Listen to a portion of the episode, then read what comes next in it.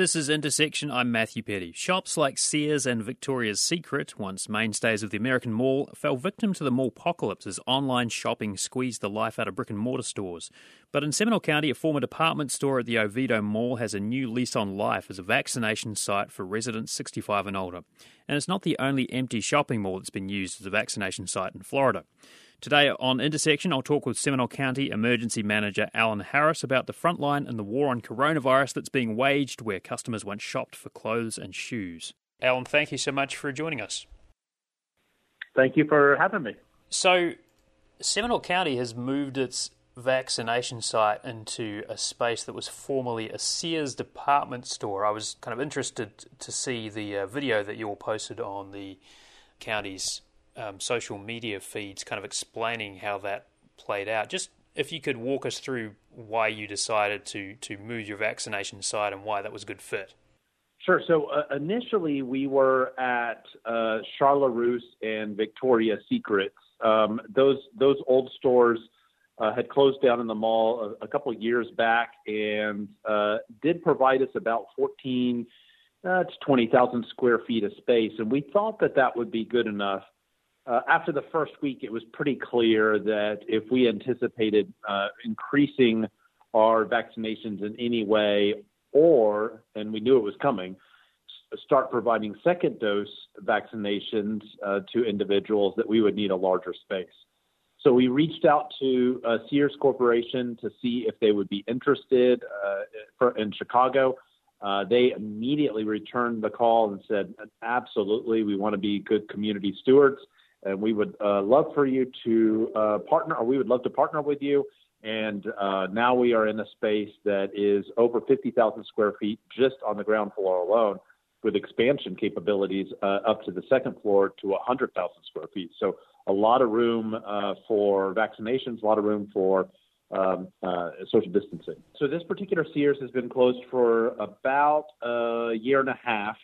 Um, and uh, the check-in area is uh, in basically where um, women's used to be. Uh, then you go into waiting, which is where infant and uh, young boys and girls clothes were, and then you go into men's for vaccination, and then you go to shoes and another section of women's apparel uh, where is observation. It's a little different with the Pfizer and Moderna vaccine than with just your typical flu shot, in that you have to wait 15 minutes after the shot to be observed. So EMTs and paramedics are observing people for 15 minutes before they leave. And so the bottom line is it's just about space, as you said. You just needed a lot of space to make sure people could social distance. And then it sounds like you were kind of responding a bit to demand as well. Sure. So we wanted to increase our capabilities of vaccinating the public. We know that 75,000 uh, residents in Seminole County are 65 and older, and it was our charge uh, by the governor and by the state of Florida uh, to do 65 and older as our priority group. So we wanted a space where we could do, you know, upwards of 2,000 uh, vaccines a day. And we are going to be doing uh, upwards of that uh, this week. Unfortunately, the vaccine supply is decreasing. So uh, we aren't able to provide as much vaccine, just simply not because of manpower or space, but simply just because of supply. We just don't have the vaccine to do that and Seminole County, I think, was the first county in Florida to start vaccinating people over the age of 65, and you know it was followed that same week by other counties in pretty short order. But um, you know there was a lot of demand, right? That very first week, in particular, like registration, that booked up pretty quickly. Yeah, and unfor- I mean, uh, it's unfortunate there are uh, just there's not enough supply, and and there's thousands and tens of thousands of people that would like to get the vaccine, and it's very evident because every time we post uh, appointments available, they're they're closed and they're they're taken within a couple hours, uh, and sometimes within minutes. So um, you know we've we've done our best to try to make it as convenient for individuals to sign up, but unfortunately, there's just not a lot of supply how has the rollout gone so far, though? I mean, it, once people are actually signed up and once you have the supplies, is, has everything worked pretty smoothly as far as actually administering the vaccine to people? Yeah, absolutely. So inside of the facility, uh, it has been extremely um, well received. We I, I, I just actually walked off the floor to speak with you, um, and just uh, amazing good comments uh, from everyone. Um, you know, the only concerns we have had uh, for the whole thing was the social distancing, and and the Sears store allows us. I mean, each chair is six feet apart from someone else. Um, we have uh, air air scrubbers all over the the facility just to scrub the air, uh, just as an extra precaution, and hand sanitizer at every single station. Uh, so no matter where you turn in the building, it's only a few steps between uh, hand sanitizer and an air purifier. Did you have issues with getting enough people to administer the vaccine too? Because that was something that other counties had talked about the need to get people trained up to to start actually, you know, giving people the shot. Did, was that an issue at the start for Seminole County as well? So uh, there was, you know, there's there's training, of course, that goes involved with it. So the, there, I would say that the only situation we had was uh, of training, and and because Pfizer and Moderna are are they're the same technology, but they are uh, different in how you, uh, mix them, the temp- room temperatures and versus the freezing temperatures, and all of that. So uh, the training took a little bit longer than the normal, like a flu shot training. But as far as volunteerism, uh, just an amazing response from the community. Uh, just and a, a lot of volunteers. Uh, they they volunteer for the first day. And they're like, I've got to come back. This is so well run. It's so, and this is not. I'm not t- touting me or Donna Walsh, our health department director. It's the team. It's it's the people that are actually on the front lines doing the work. The nurses, the EMTs, the paramedics, the volunteers that are helping at check in.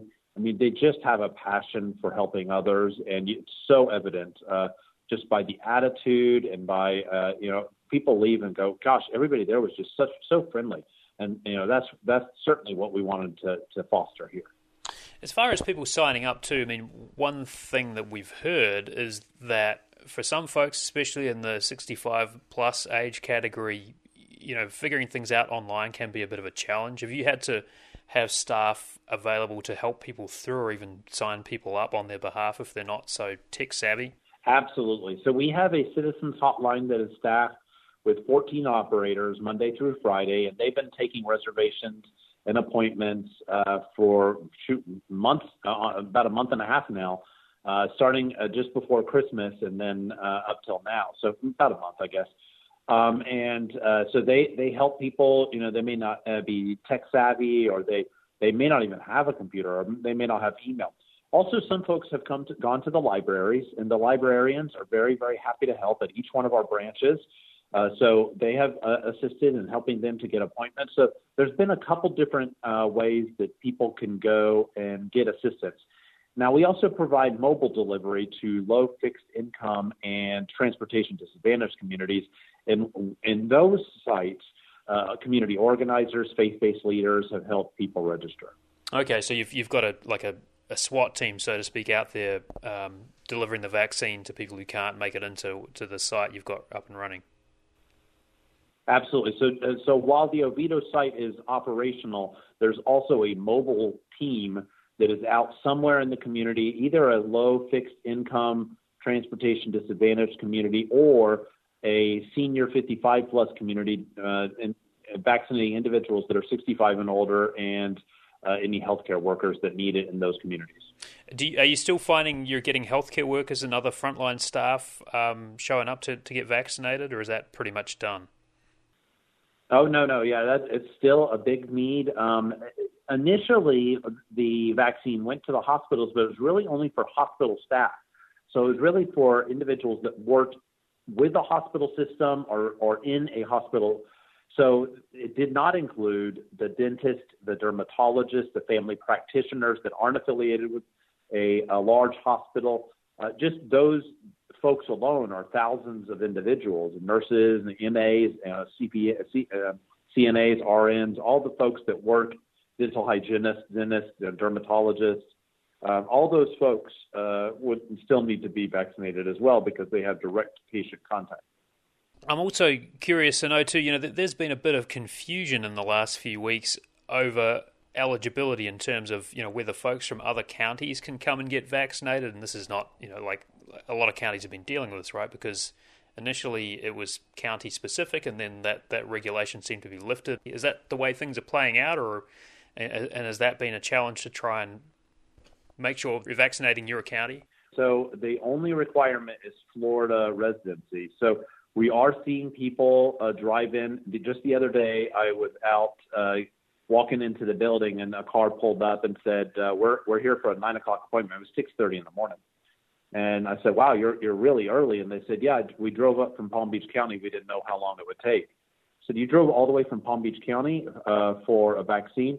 That is echoed here over and over and over again. People from Naples, people from Jacksonville, um, and you know, I, I, people are looking wherever they can. And, and same thing for Seminole. I, I know that Seminole residents have also gone to Orange County. They've gone to uh, Lake County. They've gone to Volusia County. They're just trying to find an appointment. The supply is so low that people are going to other counties. It, it, it is a shame uh, that every county wasn't given enough allotment to do the entire county, at least 65 and older. But that's just simply, you know, supply and demand, and the pharmaceutical companies have just not caught up with the demand yet. Sure. Are you able to share any numbers? And because you mentioned the you know the population or the number of folks 65 and older in Seminole County alone that you will be looking to vaccinate, like what, how far through that population are you so far? Yeah, uh, so we're right now we're at about 34. Well, we are at 34,000 residents that have been vaccinated, and that includes uh, primarily uh, over 90% of those are 65 and older. The remaining 10% uh, are uh, healthcare workers. So, um, you know, those are again the family practitioners, uh, nurses, uh, medical staff, dentists, dermatologists, uh, those types of surgeons, uh, those those folks. So EMTs, paramedics, public health nurses. So everyone that's involved with dealing with patient contact, whether it's specific for COVID or whether it's just patient contact in general. Um, so that's again, though, a small percentage. Seminole County, half a million people. So uh, we're we're not even at 10% yet, but um, we are starting to make at least a little bit of a dent in the 65 and older. As far as like getting enough vaccine to at least vaccinate that population, do you have a rough idea of, you know, when you might get the supplies to to finish vaccinating folks who are in that 65 plus category? Well, I, I certainly have a lot of hope. The the federal government has now, the new president has put out a new uh, goal, and this is the first time that we've heard really of a specific goal. I mean, we've heard heard of Operation Warp Speed, but you know, it it didn't deliver as fast as we were hoping it would. Uh, but the goal is 100 million doses in 100 days. We hope that that's achieved. If that's achieved, then we would start to see an increase in the doses here at our facility and even mobily. And we'd be able to do thousands and thousands of individuals a day, which is really what we need to be doing, not what you know, not what we're currently doing. And it's you know it's much below that, and it's simply just because again, not staffing, not space, simply we just don't have the vaccine. So it sounds like everything going to plan. You you would anticipate moving into that upper floor of the the Sears space that you're in right now. Yeah, absolutely. And we've also talked to the other malls about the other Sears stores. And the Sears uh, Corporation is very interested in supporting the community. Uh, they're amazing, uh, wonderful partners, and they are willing to open up their other stores. So that is something that we're looking at. Uh, we, you know, if we did three of these at Altamonte and Sanford and Oviedo, we'd cover the entire county. And uh, you know, if there was enough vaccine, we could we could certainly make a good percentage of uh, of vaccines. Uh, we could vaccinate a good percentage of the individuals that really need to be vaccinated. Pretty short. It's pretty short time. Alan, is it a little bit surreal, kind of reflecting on where you are right now at the, the front end of 2021 in a former shopping mall store, uh, you know, trying to grapple with this this global pandemic? Is that kind of a strange scenario to be in? It, it is. You know, we've. It's very interesting that uh, just you know, ten months ago, we really didn't know much about the the, the virus at all. Uh, we were locking down everything. You know, we've learned a lot. You know, at the very beginning of this, I told uh, folks, and they thought it was kind of crazy. And they said, I'd said, you know, this is I would much rather Ebola than this because Ebola I understand. We have textbooks on Ebola. We know how to deal with Ebola. We do not know how to deal with COVID 19. We've never dealt with this before. We've never had uh, uh, the the unknown of a pandemic so so in such a large um, variance of, of symptomology, you know, from someone that's walking around feels great and they have COVID 19 spreading it to someone that's on the ventilator and there doesn't seem to be any rhyme or reason for anything. So um, it, it, has been a very uh, hopeful year at 2021 um, that we had the vaccine. It's very uh, good to see that we, we initially thought there was going to be vaccine hesitancy because of all the the conspiracy theories. That has not transpired. People have read the science, they understand the science, and they are throwing those stupid conspiracies to the side, and that's really good to see. Well, Alan Harris is the Seminole County Emergency Manager. We've been speaking about the vaccine rollout in Seminole County. Alan, thank you so much for your time. Appreciate it. Thank you. Still to come, Florida's incarcerated population is uniquely vulnerable to COVID 19. Desmond Meade, who made a name for himself championing the rights of returning citizens, says Floridians behind bars should be a priority for vaccination. That conversation after the break.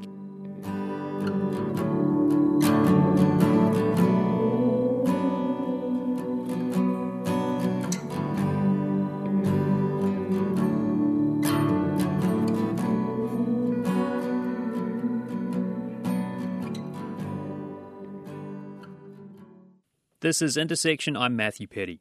Florida Governor Ron DeSantis has made it a priority to vaccinate the state's elderly population. Along with frontline healthcare workers, they've been the first in line for COVID 19 vaccines. But there's another population that's uniquely vulnerable to COVID 19 people who are behind bars. Desmond Meade says coronavirus in prison is a public health crisis and it's time the state government prioritised prisoners for vaccination. Well, Desmond Meade is the executive director of the Florida Rights Restoration Coalition. Desmond, thank you so much for joining me. Matthew, thank you for having me on. So, you have written to the governor of Florida asking him to prioritize people who are incarcerated for COVID 19 vaccinations. Why make this call now? Well, you know, um, this is not uh, the first time that we have reached out to the governor. You know, when COVID 19 first uh, hit Florida, um, we, you know, and, and we've seen that the governor made statements around uh, cruise ships. So there were people that were on cruise ships, and the governor at one point would not allow the cruise ships to dock, um, you know, citing that, you know, the cruise ships is a hotbed for the uh, for contracting COVID-19. And you know, when, when he made that statement, you know, one of the first things that came to our mind was that that is the same analysis for prisons uh, because of the close proximity that people are forced to uh, have to live with each other, and the fact that you know a higher percentage of people who are incarcerated have pre-existing conditions. Uh, we felt that you know that uh, immediate attention should be given to the prisons uh, in respect to the people who are incarcerated there, as well as the officers who had to leave the prisons and go back home into their communities. And we knew that there was a, a high likelihood of, of COVID really uh, uh, uh, showing its head in the prisons and impacting not only prisoners but guards. And so this has been going on for quite some time. And now that the vaccine is starting to roll out, we're saying, okay, Governor, you missed your opportunity to uh, uh, uh stem the flow of, of people contracting uh, COVID in prisons, but here you have a second chance to do the right thing, and and doing the right thing means prioritizing vaccinating people who are incarcerated as well as the people who are in charge of guarding the people who are incarcerated. If you're just joining me, my guest is Desmond Meade, the Executive Director of the Florida Rights Restoration Coalition. We're talking about the push to give people who are incarcerated in prison or in jail access to COVID 19 vaccinations. Uh, Desmond, how much of the work of your organisation is now dedicated to, to the welfare of people who are behind bars? Because you know your organisation was sort of founded on the principle of, of extending voting rights uh, to folks once they were out of prison, but it seems like you've had to pivot a little bit because of the pandemic. Is that the case? Yes, yes, that is. You know, and and I, am going to tell you that one of the things that I'm most proud of uh, is the response that we've made during the COVID pandemic. You know, I, I like to brag a little bit and think that we during the COVID pandemic, you know, Florida Rights Restoration Coalition have really contributed more than any other organization or even government governmental entity uh, in responding to the uh, COVID 19 pandemic. And why I say that is that once COVID hit and we've seen that the administration was slow to move, uh, we dedicated our own resources and we have distributed hundreds of thousands of, of, of surgical masks and N95 masks uh, to correction officers and, and sheriffs and, and surgical masks to people who are incarcerated in jails and prisons from Key West, which is Monroe County, all the way to Escambia County, all the way across to uh, Duval County, and all points in between. Uh, we made sure that we distributed masks. We made sure that we uh, distributed uh, sanitizer uh, for whatever facility was willing to accept it. And this is something that we have continuously been doing Uh, uh, throughout the process. Uh, just recently, we were able to acquire another million masks and over 500,000 ounces of sanitizers that we have uh, expanded towards distributing even to supervisor of elections offices and homeless shelters as well. Uh, because we know how important it is that when you talk about the pandemic, that there is a vulnerable populations. There are the elderly, there are the people who are homeless, and there are the people who are in prison. And, and so far, it seems the governor is only focused on people who are elderly. And so we've taken upon ourselves to do what we can to help the other two remaining vulnerable populations and ensuring that if you're homeless or you're incarcerated, uh, that there's some type of uh, uh, protection uh, that's out there for you. And so I'm I've been really uh, excited about it. But then even uh, in addition to that, you know, while we've been dealing with the voting rights issue around Amendment 4 and having to uh, uh, deal with the fines and fees that folks have been uh, uh required to pay, what we've seen, even in our efforts, that we were able to raise almost $30 million to help people pay fines and fees. But here's the, the part that that's I think is so beautiful is that in doing so, We've saved jobs. We have infused almost $30 million into uh, Florida's economy. We've saved taxpayers' dollars. And so, what we've demonstrated throughout the process is that there is a way that we can advocate for people who have felony convictions that would benefit everybody uh, in the state of Florida. And we're proud of that.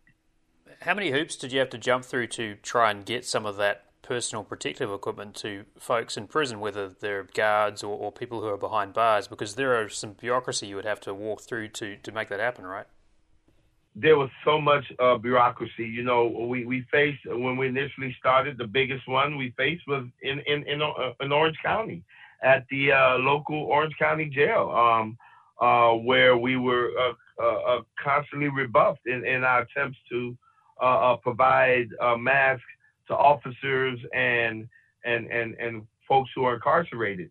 But what we did was that we got a bus, a, a, a huge tour bus, and we drove around the state of Florida, uh, put many miles on our bus, uh, offering those services, offering our bus as a, a, like a command site uh, in areas that were uh, doing the vaccine we were uh, offering up to different municipalities that if their health professional needed a place uh, to get out the sun and, and to relax and, and to take a, a, a, break, that they could have used uh, our bus. We provided water and chairs, you know, and so we was traveling around.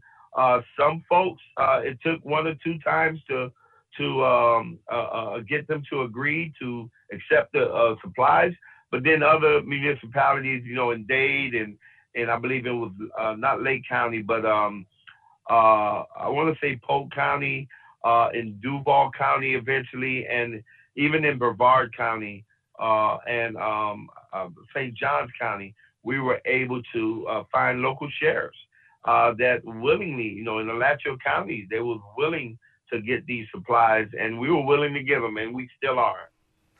Is there an analogy to trying to get vaccines then into the arms of prisoners who, who want that vaccine and need it? Like, is it not really about working with the state of Florida and more about sort of finding either private prisons who are willing to help you out or, or kind of help further the cause of getting prisoners vaccinated or, or even entities at the local level? Do you think that's the way forward?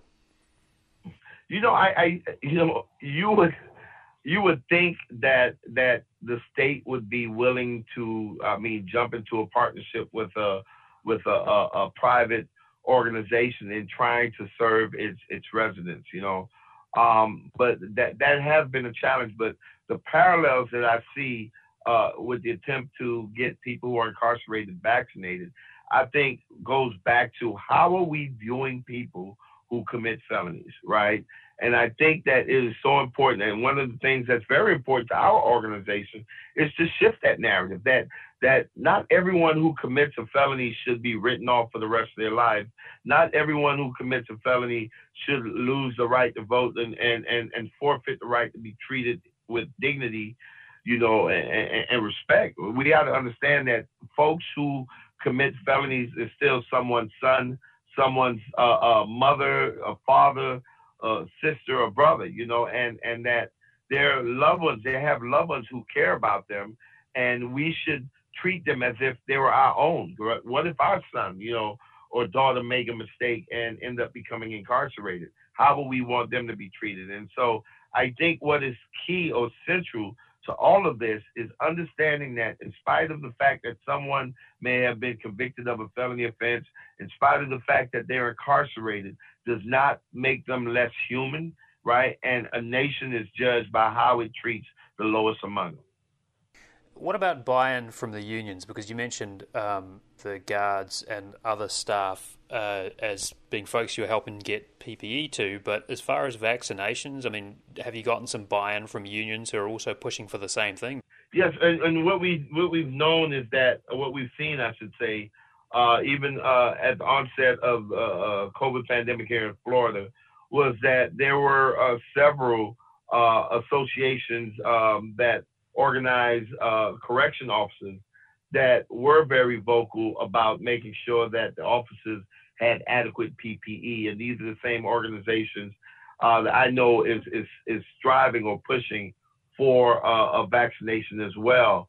Uh, we have, you know, I, I, I, I, serve in a very unique position because uh, this past year I was honored to be a part of the National Commission on COVID 19 and Criminal Justice. And this was a bipartisan commission that was co chaired by former Attorney General Alberto Gonzales and Loretta Lynch.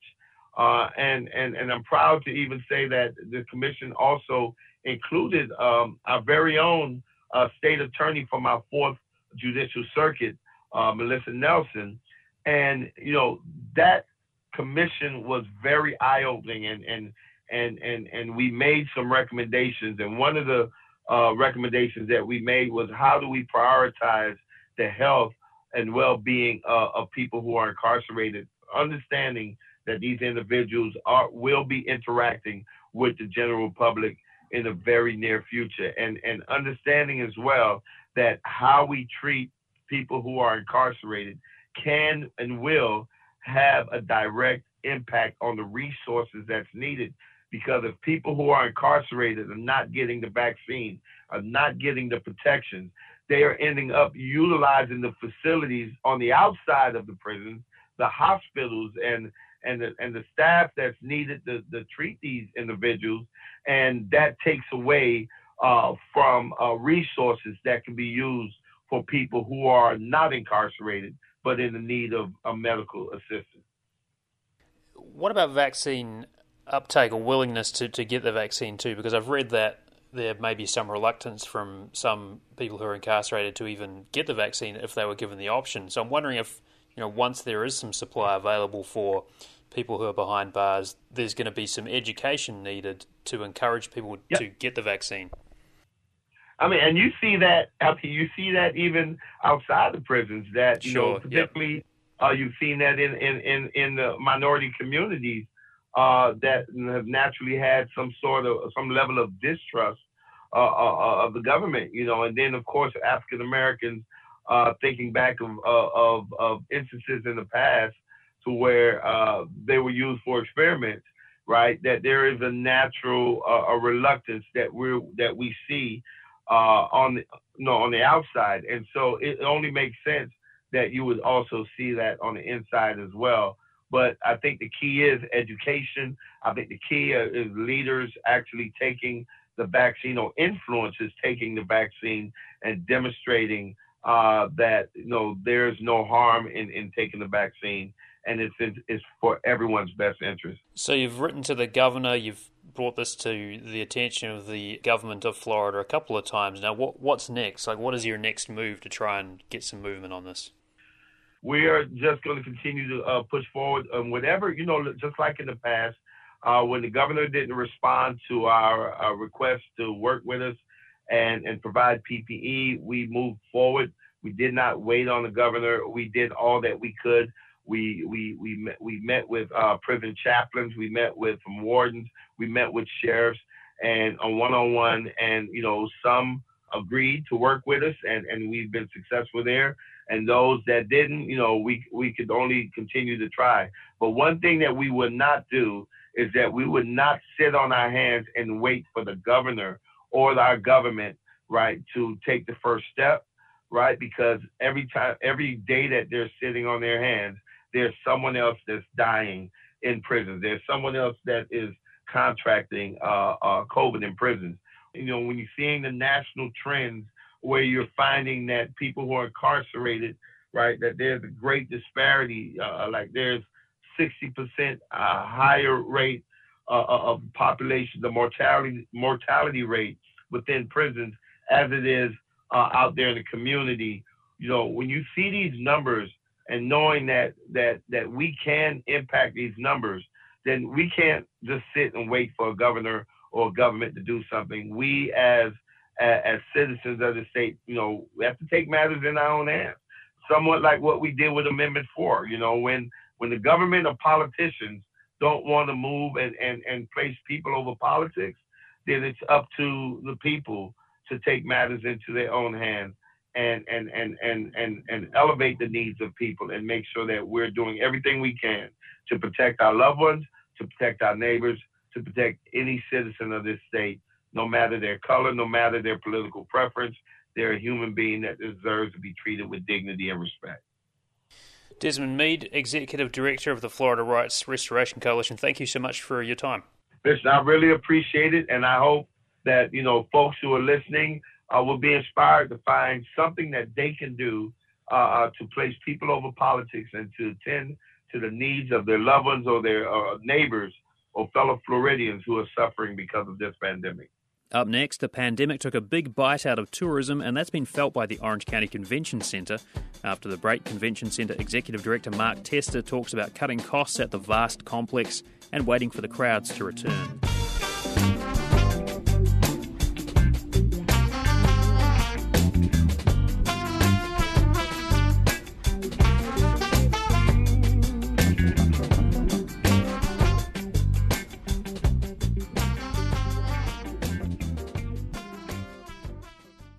This is Intersection. I'm Matthew Peddie. The pandemic took a big bite out of tourism, and that's been felt by the Orange County Convention Centre. The Convention Centre is working to cut costs at the vast complex as it waits for the crowds to come back. Well, Mark Tester is the Executive Director of the Orange County Convention Centre. Mark, thank you so much for joining us. Glad to be here. So, I guess 2020 was kind of a year for the books and not in a good way as far as tourism goes in Central Florida and particularly for an organization like the convention center, which typically would you would have a lot of people going through your doors. Um, I wonder if you talk a little bit about the plan to to trim the budget a little bit, and in particular to um, you know cut the workforce by about fifty five percent. What exactly is going on there, and what's the timeline for that? Sure. So we we actually started off our fiscal year 2020 on pace to have a record year in Orange County. In our first six months, our fiscal year starts October uh, the 1st. Uh, and we were really ahead of pace when uh, when groups began to cancel in mid March. So coming into this budget year, which again began on October the first, we were absolutely faced with a, a budget that we had submitted that wasn't going to actualize. So we we had to begin to formulate on what we were going to do. Our revenues uh, uh, have been significantly cut, and we rely on two key revenue sources. First is the tourist development tax or the hotel tax that guests pay when they when they stay in the hotel. Uh, that pays for our debt, our capital, and any operating shortfall uh, that we have. And then there's the revenue that we generate. And of course, when when events cancel, that virtually uh, was cut to, to very very little. Uh, and the first thing we did was was we looked to cut any expense that we that we could in our budget that we could cut. Cleaning, utility utility spends obviously less shows means less electricity and water and other things. So we went all around our budget and, and, and, cut as much as we could. And then at that same time that that was occurring we, we really got a fortunate opportunity that the cares act funding began. And the, the county had a real need for polished experienced people to help that process. And right away we found that as a great opportunity. And we partnered with the county to supply just about 80 of our people that worked full time on CARES Act funding. Uh, so they they took calls, helped people with their applications, uh, did a variety of different things, um, and, and, a lot of our people, college educated, very experienced, were ab- absolutely able to provide a, a level of service uh, that the county and our citizens receive that wouldn't have been available if they got hired off the street. You know, very much trained, very polished, very experienced in, in the way of the county. So that that worked out tremendously, and salary and benefits were paid for uh, by the CARES Act funding for dollars, and so anybody that was paid that was working on CARES Act that was that was covered, and that was a great opportunity for us. And then we were approached by the the county utilities department and said there's a job hiring freeze all across the county due to COVID, and their business was actually up. People were staying at home, using more water um, using more of their services than before, yet th- they had a hiring freeze like everyone else in the county and they needed some positions temporary filled. And so that was absolutely a, a tremendous opportunity to begin transferring employees over to um, over to the utilities department. And all told, between CARES Act funding, transfers to utility, and now other departments within the county will transferred at one time or another about 190 um, of our full time equivalents. And when we need the employees, we can call them back temporarily and then send them back. So it, it really has been a best case scenario for us. The revenue and expenditure, if I'm just looking at some some of the uh, data from, from last year, $75.3 million in revenue and then 74.6 million in expenditure. What does it look like for the coming year? Like, what are you anticipating in terms of what's going to come in and how much you are going to have to spend? Well, that's kind of been a moving target. You know, we, we are we are waiting for events to come back, uh, and and we're very hopeful that uh, that events really start really turning the corner. We're looking at, at June, and then in, in the summer months, really picking up. We've got a, a tremendous a calendar of events um, that that that are in in the following you know the last three, four months of the year. So we're really uh, optimistic that that that comes back. Um, uh, but but certainly we we are we are you know looking significantly less. Uh, you know we've already trimmed our budget. Uh, you you know by, by about 17 million, and that number probably will go well north of that. Um, and mm-hmm. depends on the events. Every time you have an event, you've got expenses along with it. So it really is a is a moving target, uh, uh, you know, at, at, this time. What's your strategy for trying to get people to come back? Because you know, one of the things about the convention center is that space is enormous, and if I think of some of the shows that I've I've covered as a reporter, like IAAPA, for example, the um, you know the themed entertainment industry trade show, that thing is huge to the point where you can have simulations of uh, you know, roller coaster rides and the like on a convention floor, you know, just acres and acres of space, and there's still room to burn. So, I mean, as part of the strategy, been saying to people, look, you can spread out here. You, you can come back because we, we can ensure social distancing. Yeah, and that that's absolutely what what we've been doing. So we we we've got a, a three pronged approach on hosting modified events. Uh, we have not hosted anything yet to the size and scope of IAAPA. Uh, that will come in late fall, actually next fiscal year. Uh, they did go virtual um, uh, for this, mm-hmm. fiscal year in, in October, November. Was that disappointing, Mark? Um, you know, eh, we certainly want everyone to, to host their event as they feel they safely can. You know, it, it just been realistic as of late um, that events, especially with international scope, with travel bans for corporations, uh, with international travel restrictions, that event of that scope in October of 2020, um, you know, was faced a decision that they uh, that they needed to, to cancel. Um, but you know, again, we're working with each event based on their own needs.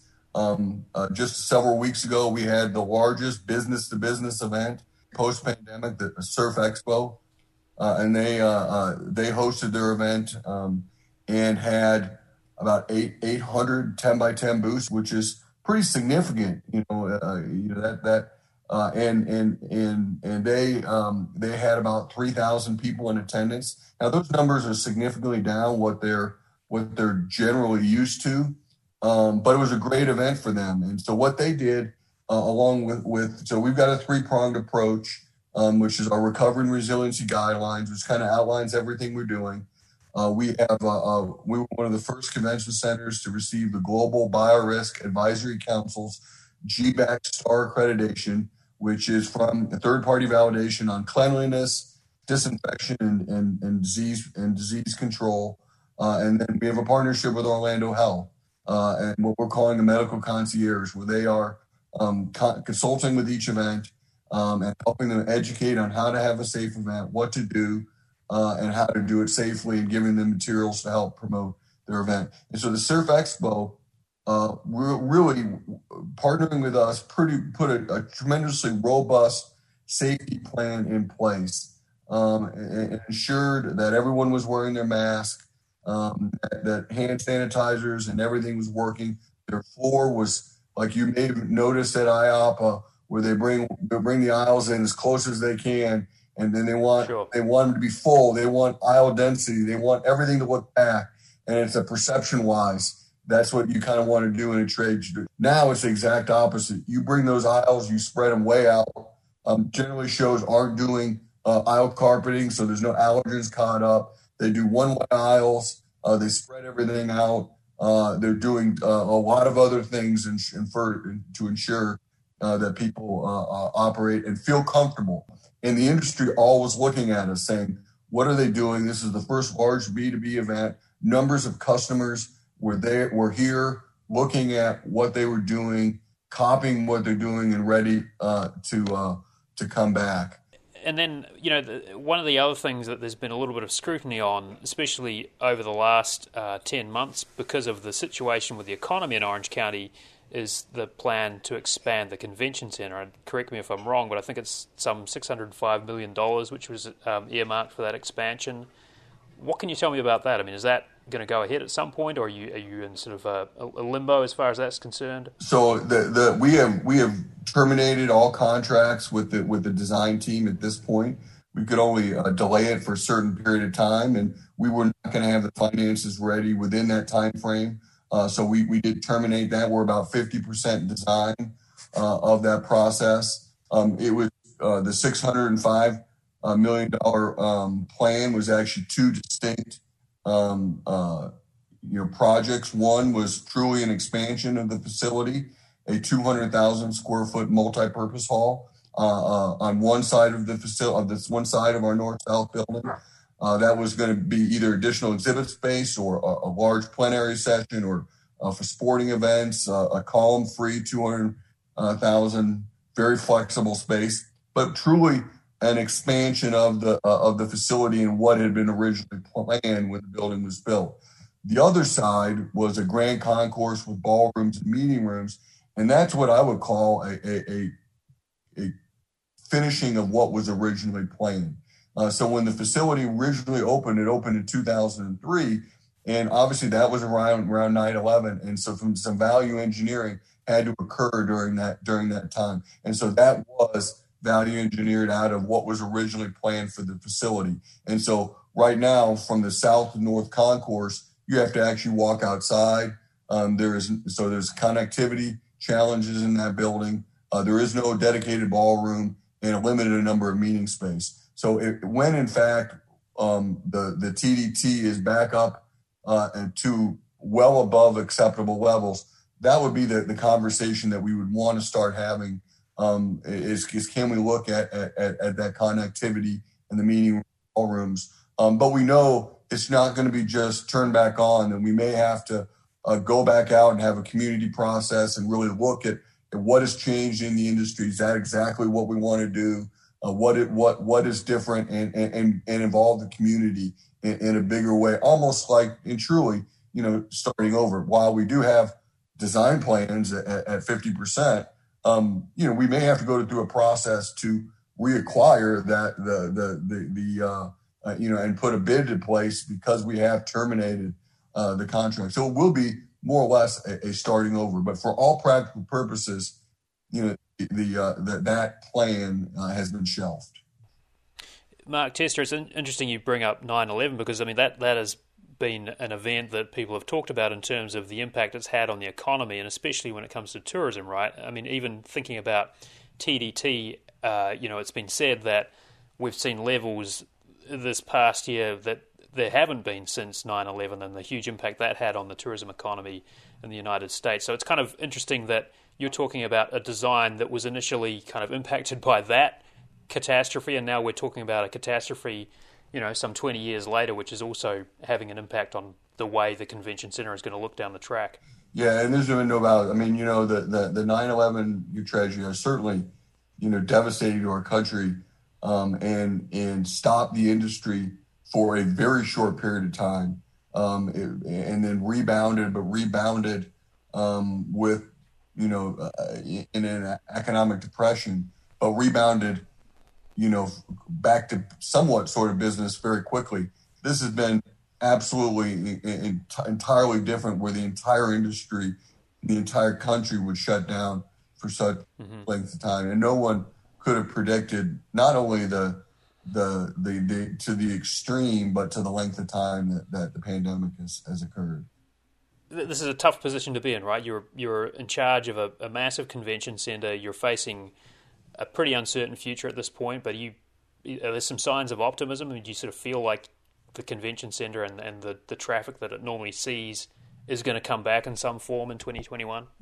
Uh, you know, absolutely. You know how how quickly it comes back you know, it, it, will truly depend on how the vaccines go and also the health of the industry that that event is in. You know, events are truly representative of the, of the industry that they uh, are, are, part of. Uh, so if they are healthy, then their, their event will be happy, healthy. But mm-hmm. there is there is pent up demand.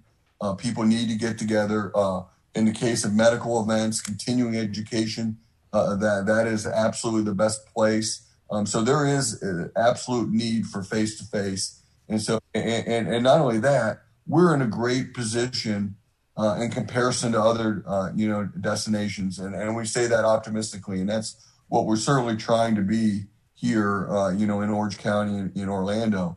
Um, we are have a, have a reputation as a very clean, very safe city that does things the right way.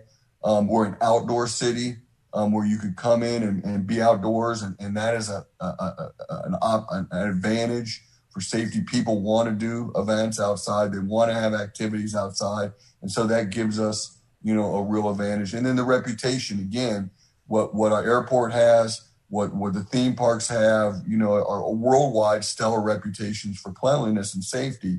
Uh, and so I think of any destination, we're ready to recover, hopefully as quick or quicker than any, anyone else. So that, that's where we're, we're trying to remain optimistic. We're, we're, we're working really hard to make sure that we're, we're safe. Uh, the, the, the advantage we've been able to have uh, with the temporary transfers of employees keeps them engaged and, and, and, and gets them ready to come back and hopefully thankful that they've been able to keep a job and, and ready to resume, you know, our, our what, our, what we've chosen as a career, which is in the face to face and convention uh, industry. Well, Mark Tester is the Executive Director of the Orange County Convention Center. Mark, thank you so much for your time. Thank you. Support for Intersection comes from AdventHealth and from our listeners. Subscribe to the podcast on iTunes, Google Play, Spotify, or wherever you get your podcasts. And you can find archived episodes on our website, wmfe.org slash intersection. Production assistance for today's show from Clarissa Moon. I'm Matthew Peddie. Thanks for listening.